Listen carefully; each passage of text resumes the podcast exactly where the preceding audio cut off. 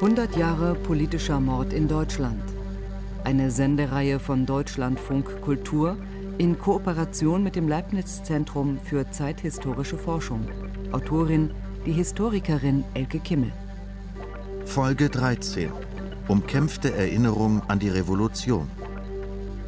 Die Republik begeht heute ihren dritten Geburtstag. Das ist ein Anlass nicht zu Jubelfeiern, aber zu ernstem Gedenken. So beginnt Otto Braun, in der Weimarer Republik fast durchgängig Ministerpräsident des Freistaates Preußen, am 9. November 1921 seinen Leitartikel in der SPD-Zeitung Vorwärts zum Jahrestag der Revolution.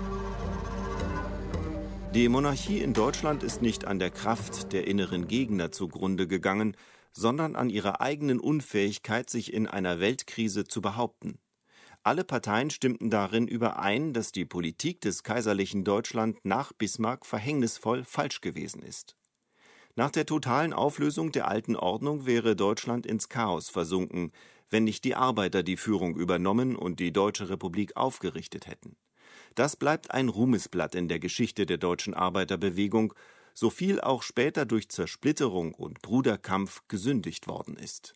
Von Feiern, von Freude ist keine Rede.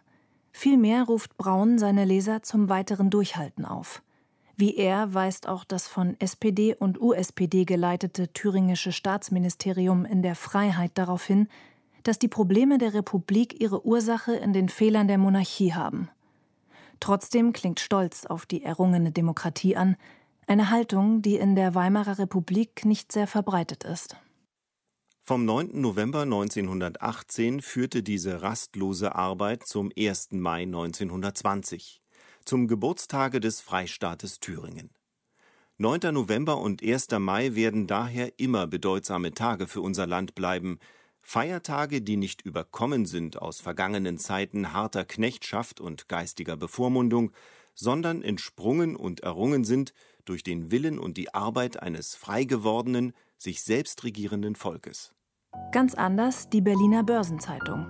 Für sie ist der 9. November der Tag, an dem vor drei Jahren Haufen von halbwüchsigen Burschen in den Straßen der Reichshauptstadt eine Revolutionsgroteske aufführten. So ein Tag dürfe selbstverständlich nicht durch einen Feiertag gewürdigt werden. Dass die Beschäftigten der Berliner Verkehrsbetriebe ihre Arbeit für zehn Minuten ruhen lassen wollen, werde ihnen, so hofft die Börsenzeitung, harsche Kritik einbringen. Darüber schreibt auch die Deutsche Allgemeine Zeitung am 10. November. Kalt und eindruckslos verlief die gestrige Revolutionsfeier. Etwas Besonderes war diesmal nur die 10-Minuten-Feier der Hochbahner. Die Züge hielten zehn Minuten auf den Haltestellen, wobei die Fahrgäste nichts anderes tun konnten, als auf dem Steig auf und ab zu gehen und sich zu langweilen soweit sie zu jenen Leuten gehörten, die angestrengt zu arbeiten haben, konnten sie stille Betrachtungen anstellen über die soziale Denkweise der Verursacher dieser Verkehrsstörung, die das Wort sozial stets im Munde führen, sich aber nicht scheuen, berufstätige Leute sinn- und zwecklos um einen wesentlichen Teil ihrer Zeit zu bestehlen.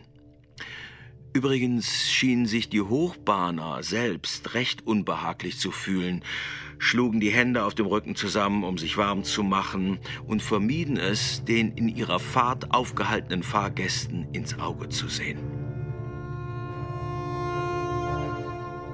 Drei Jahre nach der Revolution und dem Sturz der Monarchie ist von Aufbruchsstimmung nichts mehr zu spüren.